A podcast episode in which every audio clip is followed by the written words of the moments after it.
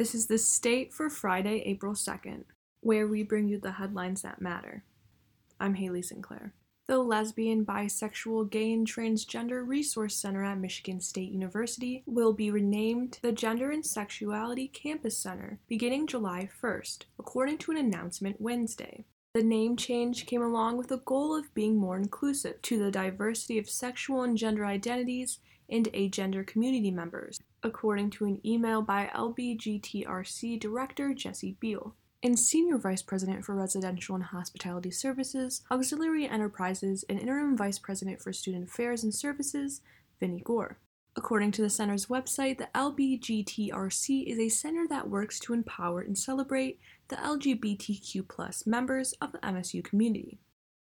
Over the summer, protests were held in East Lansing after the death of George Floyd and two complaints of excessive force by ELPD officer Andrew Stevenson, who kneeled on a black man's neck after he was handcuffed.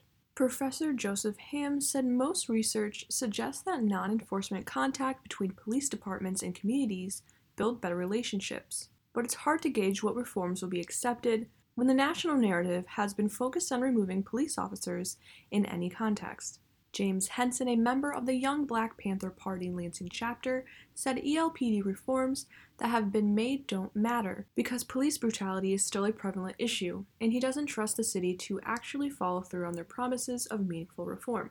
For Henson, the solution isn't to rebuild the policing system from ground up. He said that won't work because communities would not forgive the past mistakes made. Instead, he said that along with defunding the police, background checks need to be done on all police officers because the department has a bad habit of sending out problematic officers into the communities where they have caused harm. A survey of 500 East Lansing residents presented to the City Council on Tuesday night showed black residents trust East Lansing Police Department officers 45 points less than trust in police in the survey overall. City Manager George Lahana said that the survey will be a baseline to judge whether changes that have recently been put in place will change attitudes towards the police.